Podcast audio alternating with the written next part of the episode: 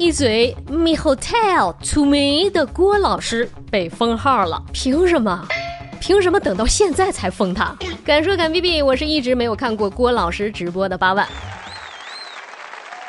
八月底，娱乐圈大地震。随着清朗活动的开展，网红圈也开始同频共振了。九月二号，走神丑路线的网红视频博主郭老师被全平台封禁。一开始是他的抖音账号被官方封了，郭老师还不服气，在微博上艾特平台官方，说自己很无辜啊。哪知没过多久，微博账号也被封了，其他平台的账号也同样搜索不到了。那么为什么清得这么彻底呢？来看广电发文整顿网红的明确要求，五项内容里郭老师自己独占了三个：负面热点、低俗网红、无底线神丑。那么不封你封谁啊？因为封号对我来说很恐惧，因为郭老师我想我想搞钱，我不可能让自己封号。说实话，郭老师和一般的网红还真是不太一样，他没有天使般的面容，也没有魔鬼般的身材，就连美颜都不怎么开，能火起来呢是因为他的郭言郭语。我们在节目里啊也曾经介绍过，集美啊，耶斯穆拉呀，你在无中生有，你在暗度陈仓，相信大家多多少少都曾经听说过或者用过。那你说这些奇奇怪怪的话也挺有意思哈，作为娱乐逗个闷子，一时之间火成爆梗，这都没什么。可是靠低俗博眼球终究不是长久之计啊。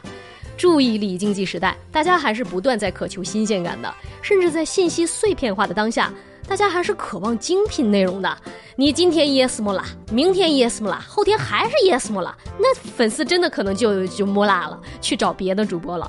所以为了保持流量，走低俗路线的网红通常会越来越出格，擦边球打得越来越擦边。比如郭老师在直播间里闻自己的臭脚，这都是基本操作了。他还干过什么呢？把流出来的鼻涕拉丝拉长，晒他穿过却没有洗的内裤，甚至故意提起衣服给网友看他的大肚腩，看似不小心不经意的露出内裤，等等等等。众所周知哈，郭老师的身材是嗯偏胖的，那说一句政治不太正确的话啊，确实也没有什么好看的。可不管身材好不好，在直播中外露身体，这都是擦着低俗的边儿啊！也因为如此，郭老师不是第一次被封了，他曾经连续两次因为涉及色情传播被官方封号。但是啊，大家也懂的啊，流量里藏着所有的财富密码，每一次直播观看人数和刷的礼物量那都相当可观，所以大家懂的，平台也不会真拿他怎么样的啊，经常就是关几天又放出来玩的玩的。我看了一下，郭老师目前封存状态下有七百多万的粉丝，那确实有很多人是真心喜欢他啊，认为他真实是快乐源泉。在社会压力山大的今天，能让一直压抑的社畜们啊放松一下，哎，还真的有人这么放肆不合常理，真的有人可以不管不顾骂骂咧咧的发泄情绪，在生活的烂俗里找快乐呀，那这也是社会条条框框外的一种有趣嘛。所以郭老师被封，很多粉丝在线不服啊，这我我我们就没有神丑的自由了吗？是的，你们没有。那么多人喜欢搞黄色，你看看谁敢在公共场所传播淫秽作品呢？美国那么多元，为什么要在 Twitter 上给特朗普封号呢？当你拥有一定社会影响力的时候，就要承担相应的义务和责任。他有什么社会影响力啊？被封了直接上热搜前五十啊，这个跟一线明星流量已经差不多的待遇了。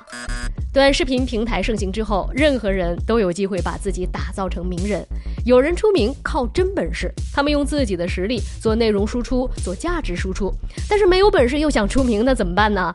只能剑走偏锋了，在低俗的道路上一路狂奔。我们说法律也好，条例也好，都是最底线、最底端的硬性要求。换句话说，低俗也是有成色和程度之分的。显然，郭老师踩过了线了。哎呀，我这说了一期还是挺别扭的，怎么什么人都叫老师了呢？师者，传道授业解惑者也，就叫他郭网红吧。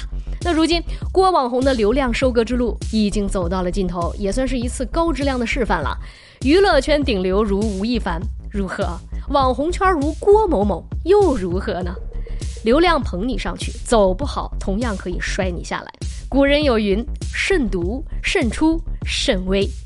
嗯，大家品，很有道理的。 OK， 这就是本周的凭什么了。敢说敢逼逼，我是永远不会爱你们的八万。我们下周非常有梗再见，拜了个拜。